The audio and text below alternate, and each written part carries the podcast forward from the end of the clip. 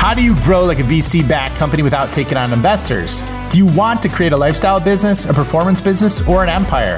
How do you scale to an exit without losing your freedom? Those are the questions, and this show is the answer.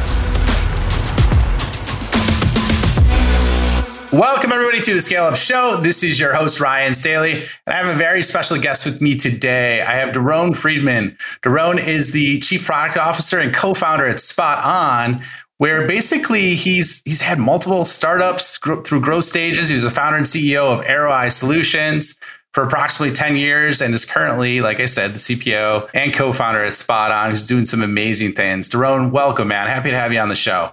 Thanks, Ryan. It's great to be here. Really appreciate it. Yeah, yeah, and it was it was pretty cool to realize that you're you're from my neck of the woods, man. There's not very many Chicago folks living large here, so uh, even though you're not local with me right now, we should have done it in person.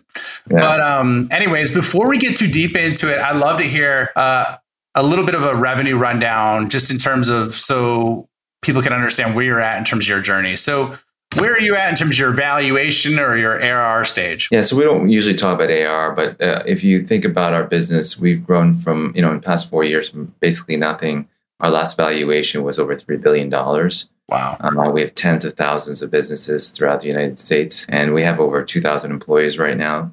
So it's been a pretty crazy growth rate. Um, it's humbling. You got to pinch yourself. It's a lot of work, a lot of stress. It, it didn't come easy, but uh, we feel very fortunate. So wait, so walk me through that. So you said over the last four years, pretty much nothing to $3 billion valuation. We're going to get into how that happened, right? We're going to get into that.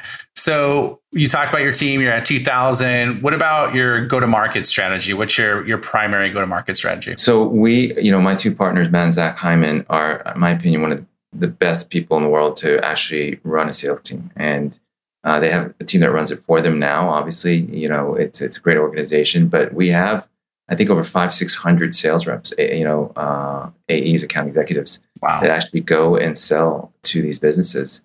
We really believe in, you know, in building relationships in local communities, and as a result, we've been able to grow and help these businesses.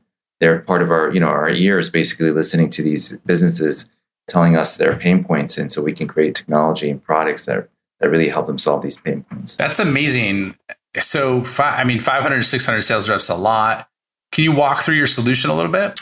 Yeah. So if you think about the business, we separate it into three areas. We have what we consider the best restaurant point of sale system out there. We have the best platform for restaurants. And then we have on the uh, retail side, we, we just launched and built a omni-channel solution, which is a retail POS with e-commerce, all built into one, very simple to use, but you, very, very powerful. And uh, then we, we just bought a company called Appetize in the fall, and that company is the um, leader in sports and entertainment. So they basically own over 60% of Major League Sports. They have their solutions, their point of sale, whether also the ability to scan a QR code in the back of a seat and pick up your food or get it delivered, uh, be able to work with hawkers and things of that nature. And in the middle of all this, though, we built what we called our shared services, which is really, you know, loyalty, the ability to market to your customer. You know, we allow brick and mortar stores to know when a customer stop coming into their business. That's something people don't really have access to. We give this data analytics so you can see how your business is doing real time, uh, review management. So when you you can see when someone wrote a review and you can link out to the review and reply to it. So it, it's a pretty powerful platform. It's a kind of a, it's a win-win situation. Everything we do and everything we create is really to help businesses increase their revenues, save costs, increase get uh, get to know their customers, help them with their employees, and and really offer great services to their customers. Well, obviously, you're doing something right. so. well, you know, we're not always right, right? We, we make mistakes all the time. Right? We have a saying: fail fast and pivot. Yeah, that's. I mean, that's that's good. Are you are you bootstrapped or venture funded?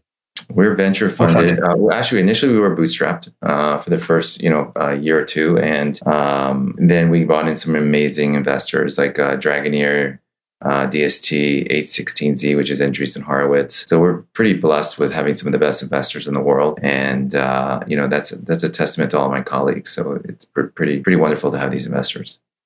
Yeah, I, w- I would say that's wild. I mean, you, you have it sounds like you have some amazing networks to pull from. You've done an awesome job growing to a massive sales org and crazy valuation. So let, us talk about like how did you get here personally? Because we were talking a little bit about that before we jumped on, and uh, so I'd love to just hear your story and how you got to this point because it's crazy to think, yeah, from nothing to three billion in four years, right? But what what was everything that happened prior to that? Well, I mean, it's a long journey and it's not easy. There's a lot of stress and a lot of commitment, and it's a never die, you know, never quit mentality. And that's I think that comes from my father. Uh, my my parents. I love personal story. They're Holocaust survivors, and when uh, after the Holocaust they moved to Israel. I was born there. Uh, I left at the age of four, came to the States, always wanted to be an investment banker my dream was going to the Wharton School, become an I, banker in New York and Wall Street, and I got in. I, I finally I, I, got to the Wharton School. I did really well there. Got job offers, and uh, lo and behold, I decided I want to become an entrepreneur. Uh, and it comes, it dates back to a story that when I was a child, going, we used to travel to Israel for to to visit family and stuff. And I remember one day a guy waiting outside my uh, our, our, our, apartment out there, and he said he had been waiting there for two three years. I mean, two three days, not years. I'm sorry. and uh, basically, you know, he invite he wanted to invite my dad and me to his son's bar mitzvah, and there I learned about my father. I learned that he, you know, my dad had a, he worked three jobs just to earn a living and to pay to put food on the table. And basically, he started a diamond factory. And that diamond factory, he ended up after the war, he was uh, sick and he had to leave and he came to the United States to go to the Mayo Clinic, but he left the factory for his employees. He didn't sell it, he just gave it to them. Wow. And uh, so, but the problem was, is after he left, you know, they weren't operators. And so they went bankrupt. And so they came in and it was like this whole thing to get him to come back. And so they can come work for him again. That shaped my life. If I could just be half that, I thought I'd be the biggest success in the world. If people would wait for, me, you know, people work for me, would wait and want to work for me again in the future, I, I would consider that success. So when I, I, I graduated the Wharton School, uh, I told my dad I, I, I, didn't want to be an entrepreneur just like him. He was against anyone being an entrepreneur in our family. He was totally against it. He said, it's too stressful. It, it, will kill you. It's not, you just get a real job. And he was against it. And he said, I'm not going to help you at all. And so I borrowed $10,000 from each one of my siblings and started, uh, you know, my whole idea was to open bagel places on college campuses on the West Coast. You had them, I saw them all the way in the East Coast where I went to school, never saw them on the West Coast. And I had a girlfriend out there and I said, wow, they're oh my. So I went ahead, did research and opened up my first bagel place when I was uh, 21 years old. And uh, it was tough in the beginning. I had a partner who was just, she was supposed to be my financial backer. And right when I said no to the job offers, her father changed the deal on me. And long story short, uh, I had to go come up with money all of a sudden. And she worked there. Eventually, uh, I bought her out. Uh, and then that's really when the business started to take off. I really got to, I learned a lot. I learned how to delegate for the first time in my life. I was doing everything and failing miserably. And then I realized, okay, you need to take a step back and trust people. And that was my first lesson in business. So I grew that business, opened a few others. And then right before the dot com crash, I went ahead and uh, started a company called Arroweye. And that company, the way that company came is really, if you think about it, it's the same story, right? It's, uh, I, I looked at you know, I got a box of chocolates from Godiva and it was from an old manager of mine who used to send me the most beautiful greeting cards. And it didn't have a card. I can barely find it was on an invoice.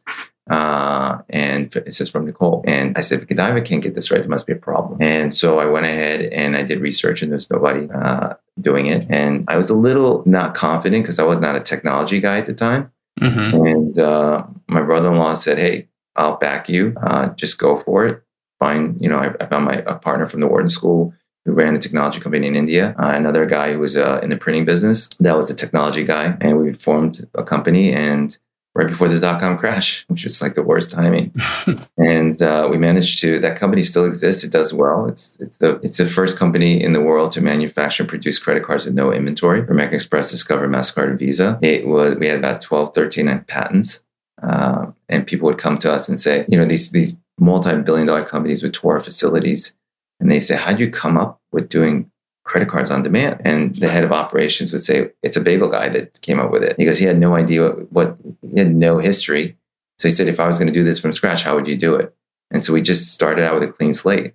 Everybody used what they knew to build solutions. And uh, that company i think this year broke a record of 500000 credit cards in a day. Wow. And uh, but the truth is, though, I basically lost everything in that company during the banking crisis. Really? And, what? Uh, yeah.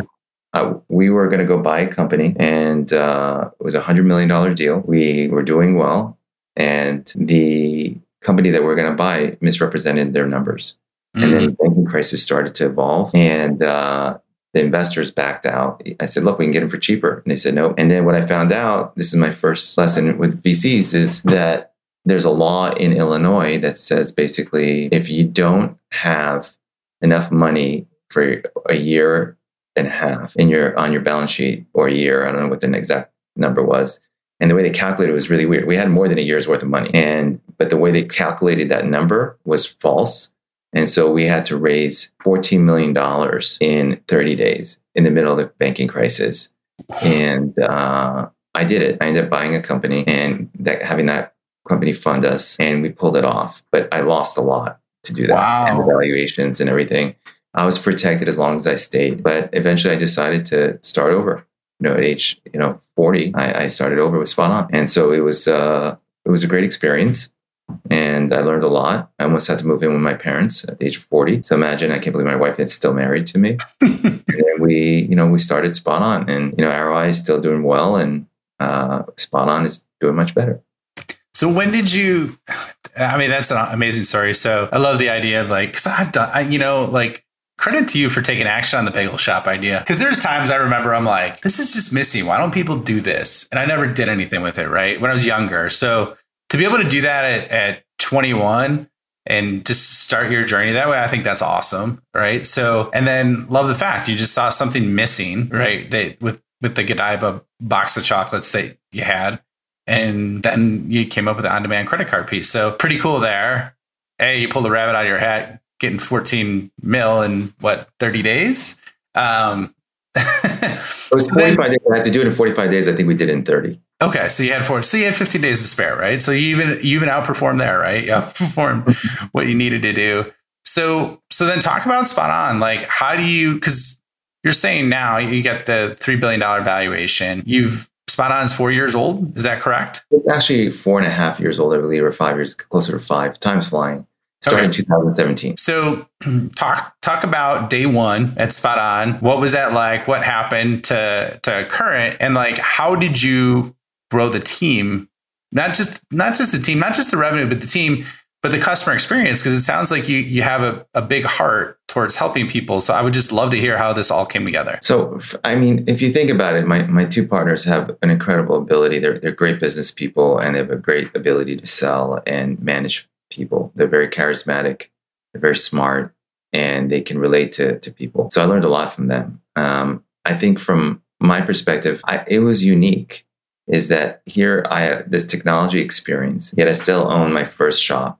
I sold the others, and um, you, you, you. I felt the empathy. I knew what these businesses needed to help them succeed. I knew what the challenges were, I knew that businesses were in the, in the weeds all the time. And so to come up with a solution and, and a, a platform to help them grow, that wasn't so difficult because the pain points are so obvious. The key thing was is how do you develop a team? How do you hire a team? How do you find the right people? And how do you get people that have the same kind of level of client empathy and customer empathy? And that was not easy. But we have a saying is when in every interview, I say the, the same phrase. I say, we hire smart, self starting, kind people. If you're not kind, you can't work here. In business, a lot of people, kindness is not important. It's ruthless. But if we're going to have empathy for our clients, we have to have empathy for each other. Mm-hmm. And that's where it starts. And we care about each other. We're a family. Uh, we hired a team in Krakow, Poland to be developers, you know, a group because we couldn't hire fast enough in the United States. We were a big team in the United States. But uh, we went out there and I can tell you, they're not an outsourced team they're part of our family. And that's how we, we, we roll here. I mean, we, we really believe in making people part of that family.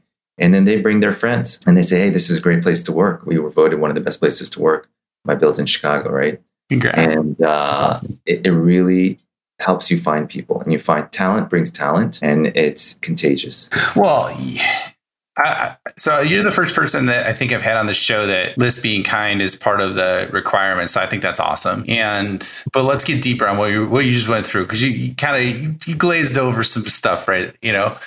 Um. So how like when you started like And did you did you start with with um, Matt and Zach like right on day one? Like like how did you guys get the idea, and then how did you put it in motion? So Matt and Zach were selling credit card processing to mom and pops throughout the country, and they everybody wanted them to resell their like loyalty solution, their marketing solution, all that stuff. Whoops, sorry about that. It's all good. And uh, so basically, what they said to me, they said, "Look, we want to create our own products that we can sell, that we can believe in, and we can put our, you know, because everything we when we sell other people's products, we always have to get refunds. It doesn't work, doesn't communicate with other products. Can we build something that really helps businesses? And they never ran technology companies before. And so they, Matt was an investor in Arroweye. And so we knew each other for many years. And he said, Hey, let's do this together. And that's how it really came together. And, you know, I feel fortunate because I'm the, they've only partnered with each other their whole lives. I was the only outside partner they ever brought in. And, you know, we, we just like we do with our staff, we complement each other's strengths. And them not knowing technology as much, and believe me, they've learned so much over the years. But, uh, you know, it's the same thing with my team. When I hired my team, I hired people who were not like me. Mm-hmm. I hired people who had different skill sets than I have. And that's something I learned early, early on. You got to find people who complement your weaknesses. And so the team I hired, by the way, it's probably the, the, the biggest percentage of women leaders in a tech company. I think majority of my my leads in product are actually women, but they were all more process oriented than I was. I'm an entrepreneur, you know, we keep on thinking about ideas nonstop.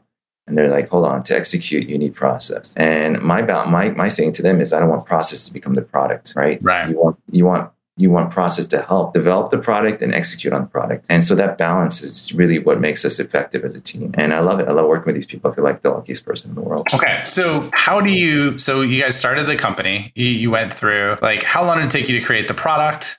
Uh, and then how long, and, and I know you're doing some really cool things with like crypto and blockchain as well. So feel free to talk about that. But like, how did you create the product and then you know how long did it take and then what's the sales motion like exactly like so some of the products we created like the marketing and loyalty uh, right off the bat we had that earlier before we even started the company and the we ended up making some acquisitions too so we acquired an e-commerce company that we ended up uh, not e-commerce a website company building company that's really easy to use and it was like one or two man show we used that we built upon that as well uh, the restaurant point of sale we did kind of the same thing but we've turned it into completely our own product and built a lot of solutions based on the pandemic. You know, they really made us move technology faster and uh, pivot a little bit to basically online ordering for food. Like uh, we have QR codes. So you pay with a QR code. You can order with a QR code. Uh, we have pacing because you know the kitchens opened up. I, the, when the restaurants opened up, you got all these online orders that were coming in at like say lunch rush. Mm-hmm. And now you get a full restaurant. Before you have full restaurants, you can handle it. So we had to start pacing orders and we built pacing technology. So it's about listening to your customers. And then on the retail side, we it took us a good two years, a year and a half to build our uh, point of sale system from scratch, the okay. omni-channel solution. And we did we could have purchased something for that as well. But we felt in order to make something really powerful, we should build it from the ground up. And because you want to make it easy, you want to make it easy to uh, upload your catalog and say, okay, here's my list of 100 items, 200 items, 5,000 items, and I want to sell these items online, and these are my price points. I want to sell these items in the farmer's market. I want to sell these items in my store. And you want to be able to know that if you sold something out of online and you fulfill it out of your store, which a lot of these businesses do, you got to take it off the racks. Mm-hmm. So you mm-hmm. got to notify them. So if you build this all together, it's really cohesive, powerful, and easy to use. And that's what we did there. So it sounds like you had a lot of cash then from the get go as a starting point, correct? Because if you're buying companies early stage, then you got to have some ca- quite a bit of capital, I'd imagine, right? I mean, there were really small purchases early on. There weren't very, very big purchases. Our, my, my partners did invest a lot of money in the business, uh, and they were successful. They sold uh, their last company for hundreds of millions of dollars. It's been public uh, to TSYS, uh, which is now global. So, you know, lucky and fortunate for us, they were able to fund the business. So, and I, I know you're on the product side. So, so how many people do you have on your team then? So we started, when we started, we had 12. Uh, before the acquisition of Appetize in the fall, we were at 300 and now we're over 500 that's product and technology that's all of r&d wow. so do you run that whole group not anymore i used to uh, we got a great cto named mark walls who actually runs the technology team and we work very closely together and we have this one team mentality. So we have to work well together. Oh yeah, I can imagine. And then how do you like how did you ramp up revenue like with sales is it you're dealing with local and mid-sized restaurants, right? and retail. So what's what's the strategy of attack to to acquire new customers? It's adding value. If you can add value and save people money at the same time, it's the biggest win in the world. And that's really what we're trying to do. So if, if you think about it, there's a few revenue streams. There's the SaaS revenues that right. we do with our products, whether it's a point of sale, uh, online ordering, whatever it is, right? And then uh, we have payments revenue as well. So if we can save you money on the payments to begin with, it almost covers your SaaS, right? So you're, getting it everything. You're getting this great platform for a great price with great value. And if you think about our company and the pandemic, we sold to retailers, right? So you figured when when that pandemic hit, thank goodness we raised capital right before that. And um, one of our main competitors basically raised like I think about three hundred million dollars. And in, in, the pandemic was in March, and then in April, our sales just plummeted like by fifty percent. And this company raised so much more money than we did, and they fired half their staff that month. And we said, you know what, we're not going to do that. These businesses need us, and we need to help. You know, if you look at entrepreneurs, they put their life savings on the line. They, no one respects what they do, the risks they take, and they employ, they're the biggest employers of employees in the United States. And so we said to our team, we said, look, we don't expect you to work as crazy hours as we work, but we, if you're going to work really, really hard once in your life, or, you know, uh, they all work hard all the time, but if, they, if you're going to take it to the next level, this is the time to do it. And the reason is, is these businesses need you and we're there for them. And they're, it gives me goosebumps so that they all rallied the team and we launched products like SpotOn Order, which is our online ordering solution, too early. But we had to because they needed sales we actually had businesses that shut down and had almost the same amount of sales on online ordering. And even though it was a little buggy, wow. you know, and but we did it, and and it just I I told and and that made it so much easier to hire people.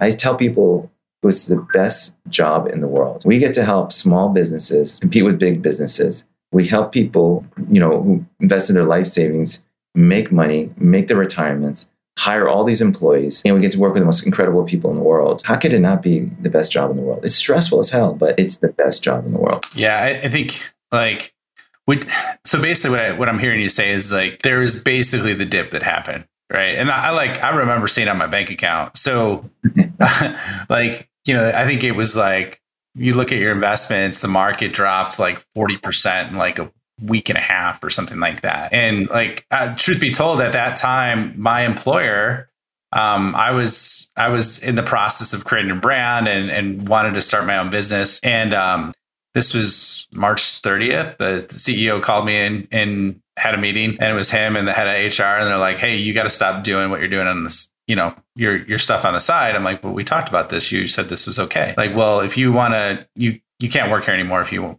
if you want to do that, right? That was March 30th. And March 31st, same meeting, I brought in a someone on my team brought in a a deal worth a lot. I'm not even going to say how much, a lot profit wise. And then same meeting, it's like, hey, we had a board meeting last night. Like you're fired, right? And it happened like March 31st. So like, wow. which sucked at the time, but at the same time, like my wife was more upset about it than I am. I was pretty happy because I wanted my way out, you know. Um, and I grew up in a blue collar. Like my dad had three jobs. You know, my mom was a teacher. You know, same same type of environment. It sounds like my, now my dad didn't create a diamond factory, but that would have been cool too. So, um, but anyways, that was really eye opening for me. And there's a lot of people in just massive pain because of all the uncertainty, and especially in the small business. I mean, I remember us like just trying to go to restaurants and buy stuff at the restaurants we wanted just because we knew they were they were struggling so bad. So it sounded like you doubled down at that dip point, and then after that happened, that's when everything took off, right? Yeah, we actually even gave millions away in free services. We didn't charge our customers. A lot of customers, like we, we just gave millions. And that also resonated with the customers, you know? So it feels good. I mean, we make our mistakes, by the way. We're not perfect. We've made tons of mistakes. But as I always say, fail fast and pivot. So that's really what we do here. And you know, we'll, we'll test things out. We'll get an MVP, a minimal viable product out and understand that we might fail, but we'll fix it real quick. Well, and how rapid do you create products then? It depends. Some products take forever, it feels like, and some can happen in two weeks. You never know. I mean, we had to make a big decision after we launched our online ordering. It's rarely do you make the decision to rebuild it from scratch, but we did. And it took a long time, but the results were unbelievable. We increased conversion by over 30%, which helps our businesses. But you know, usually you just try to do things incrementally. And if you can just add value incrementally, it can come out very quickly. We release product once a week, once a day, sometimes. It depends on what product what line of business and sometimes it's once every two weeks that's fast uh, obviously you have a big team and there's a lot of coordination involved with that but that's that's great that you're you're operating at that speed so why crypto why blockchain like what what do you see as the opportunity in the future of tech there so i, I think when you think about crypto you think about alternative payments right if you think about my kids they they use venmo paypal there's some people don't have checking accounts um, and so there's a lot of money out there that is in crypto. 25% of college kids own crypto. Wow. And uh, if you think about kids who are using Venmo all the time to move money around back and forth, my daughter was, I stopped it actually because she was sending money. Nobody was sending money in. They were spending money out, but nobody was getting, giving her the money. So, but you know, it's just the way people are used to uh, spending money. They said that I think there was a there was a study that said something like I think it was like forty percent yeah, 40% of 18 to 35 year olds are going to pay for goods and services with crypto in 2022. That's a phenomenal number. 40% are paying in 2022. Is that what you said? Of, what they, yeah, they're going to use crypto to pay for goods and services. So wow. if you think about it, uh, only that age group, and that was from checkout.com. I think it, it basically came up with that study. So what you're doing is you have this audience of very wealthy people, especially in the sports arenas and things of that nature. You want to make it very easy for them to spend money. And this is kind of voodoo money in a way for some people, right? So yeah it's not you know they made so much money off of it and to spend it it's like it's it, just another opportunity some people like tesla they use it as a hedge against inflation right but the average person doesn't have that ability and so i you know i think it was the uh, founder of ikea who said uh, sell to the masses eat with the classes sell to the classes eat with the masses and so we want to sell to the masses we want to make you know we want to make alternative payments available to the tens of millions of consumers that use our products uh, you know, every day. And if we can do that, I think we're going to add a lot of value not only for our merchants, but we're also going to add value to the consumers. And it's a really special place. Now, it might not work, uh, but we believe it will, and we believe it's worth the risk. Yeah, I, mean, I just saw the movie uh, or the show Gaming Wall Street. Have you seen that at all? No, I That series? No. It's so wild. It talks about. It was just so funny because I I was on spring break with the fam and I was trying to find something. I'm like, oh, this is kind of interesting. It talks about like how the whole GameStop short sales, short squeeze process. And it started getting into the hedge funds and how how they're moving money around. And anyways.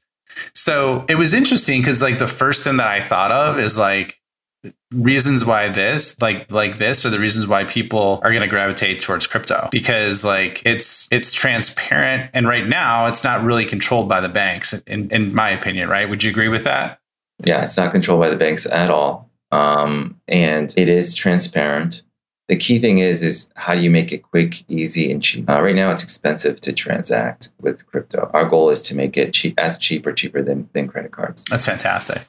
So the idea is like integrate that into the POS system so that people could buy, they could, you know, companies could take that on and then I assume convert it. My phone's talking to me now. Just said hi. um, can also like convert that into. Are you doing it as well so they would convert it into cash or just keep it in crypto? Or what's kind of the thought? We're process? not disclosing exactly what we're doing yet because we haven't launched it yet. So, okay. but you know we're, we're going to make it as easy as possible for merchants to, to transact it if they if they want just everything in cash they're going to get everything in cash it's just really the consumers are going to be allowed to do whatever they you know they can earn it they, they can use crypto at any one of our locations all right well i'll, I'll quit i'll quit I don't want to say get digging deep on that. We'll just have to wait and see what comes out of that. You will, yeah. But I'm excited. Hopefully so, surprise. Hopefully it's something great. Well, you're gonna. I'm gonna be the first to know, so it'll be all good, anyways, right? I'm joking. Um, so we're we're just about up on time, so let me do a quick founder's fire as we wrap this up. So, what's what's your favorite book you read over the past couple of years? Well, if you're talking to entrepreneurs, I think they should read the book Amp It Up. Um, I forgot the name of the author, but it's the guy from ServiceNow, and he's built two, I think, 100 billion dollar companies, and he's got a really strong philosophy. And one of the things that he talks about is the ability to uh, one fail fast, right? The other thing is is to you know hire uh, you know drivers and not passengers. So there's two kinds of people you can hire: people who just sit there along for the riding, being told what to do, and there's the doers who think about great things and go ahead and implement and execute on it. And I think that book is I think it's important for anybody who's got a dream of building a big business. And it doesn't mean that I don't agree with everything that's in that book. And I don't think that book is for everybody. I think that's what he states at the end as well. But it, at least it gives you a framework of what to look for when really trying to scale a giant business. Taking a small business and scaling to something giant. That's awesome. I've never heard. Nobody's ever recommended that that book before, so that's a great ad. I'm gonna have to pop that and uh, order that one. So okay, so, what's your your favorite podcast or show that you listen to or enjoy? Uh, you won't. I don't have enough time to listen to podcasts. Will you believe me if I say that? I really don't. I work without exaggeration. I'm a very big family guy, and I work 12 to 14 hours, 16 hours sometimes a day, and the rest of the time I just want to be with family. So all I do is I, I try to I take Friday night through Saturday night off, and I spend that time with my family. It's it's pretty wild. No, that's fair, man. Some people don't don't do that. I, I listen to it passively if I'm driving somewhere instead of like the radio or music. I, I uh, try to get myself off of you know technology it, when I'm when I'm because I'm so wrapped in technology nonstop that yeah. I, I just try to get myself unplugged. Yeah, that totally totally makes sense. Uh, okay, so what advice would you give to yourself? You know, now that you know what you know, you're 40 plus years of age, to someone who's earlier in their journey, just starting their business, just looking to scale? I think a couple things. One, number one, you have to be customer driven. You have to have customer empathy and customer driven. If you don't listen to your when I first started my bagel place and I was baking in front of the oven, passed out because uh, working so many hours, I wasn't. I was in the weeds and I wasn't paying attention to the big picture. And there's nobody who tells you more about the big pictures than your customers, right? They always they tell you about ideas, they tell you what they like, they don't like, and you can learn so much from them. Right now, all of our product people, no matter how senior they are, they have to talk to customers. And my partners and I, we answer oper- we have tens of thousands of businesses and we still answer operational emails and we're still listening and, and actually getting on the front lines and restaurants will actually call us on the cell phone and we'll get on a call with them and try to solve problems with them. So that has not changed, and that's probably why we work so much, right? Is because that that that that need to be in front of customers. The other thing is is that I would tell people to hire people who complement your weaknesses. Don't hire people who think like you do because if you do, you, you'll never grow. You're just gonna. You don't want people yes people. You don't want people who think like you. You want people will challenge your assumptions and will bring value that you can't bring to the table. Don't be scared about hiring people smarter than you. Hire people smarter than you are. It's great. You're going to learn something from them. Um, I think lastly is delegate. Don't micromanage. I used to, I remember I, I sat in front of, uh, when I first launched our tech company and Arroweye, the first one I did, we were on Dr. Ellen, we were at, with Dr. Phil, we were on Ellen show, we were in Good Morning America, Dunkin' Donuts, Macy's are giving out cards with people's pictures on it. And it's holiday season and we were like, please stop uh, we cannot handle the load. And um, and I remember that it's like that commercial where you know everybody's getting so excited. The dot com it's going up and up and up, and then all of a sudden it crashes. The site crashes. We actually went through that. I was hiring FedEx airplanes. I spent two and a half million dollars in a week trying to get packages out in time during a holiday. Two million dollars in private jets I spent in a week. And um, because we were customer focused, right, we wanted to deliver at all costs, even if bankrupted us. Uh, it didn't break with us, but still. Um, so from from that perspective, um, I used to when when there was an issue, I used to hover around the technology. The programmers are fixing the problem, and it's like the worst thing you can possibly do. You need to take a step back, let them deal with it. You're stressing them out, and now when there's a problem, I never go to the engineers. I, I you know I don't hover over the engineers. I don't keep on slacking them every two seconds. What's going on? What's going on? What's going on? I don't do that. I just let them fix their problems. Then we do a root cause analysis. I get updates here and there. We have a little page where they do the updates. And then that way they can just go on and fix the problems. So you got to delegate and you can't do everything yourself. And that's really, really important. Well, that's that's an amazing segment to end on. I think that those three three knowledge bombs you just dropped are absolute gold. So we'll we'll we'll end on a high note there. But it was awesome having you on the show. It was great hearing your perspective, and I absolutely loved just your perspective on things. So it was a pleasure. Thanks for being on. Ryan, it's been a pleasure. Thank you so much. And and you know, congratulations to all these entrepreneurs who are listening to your show.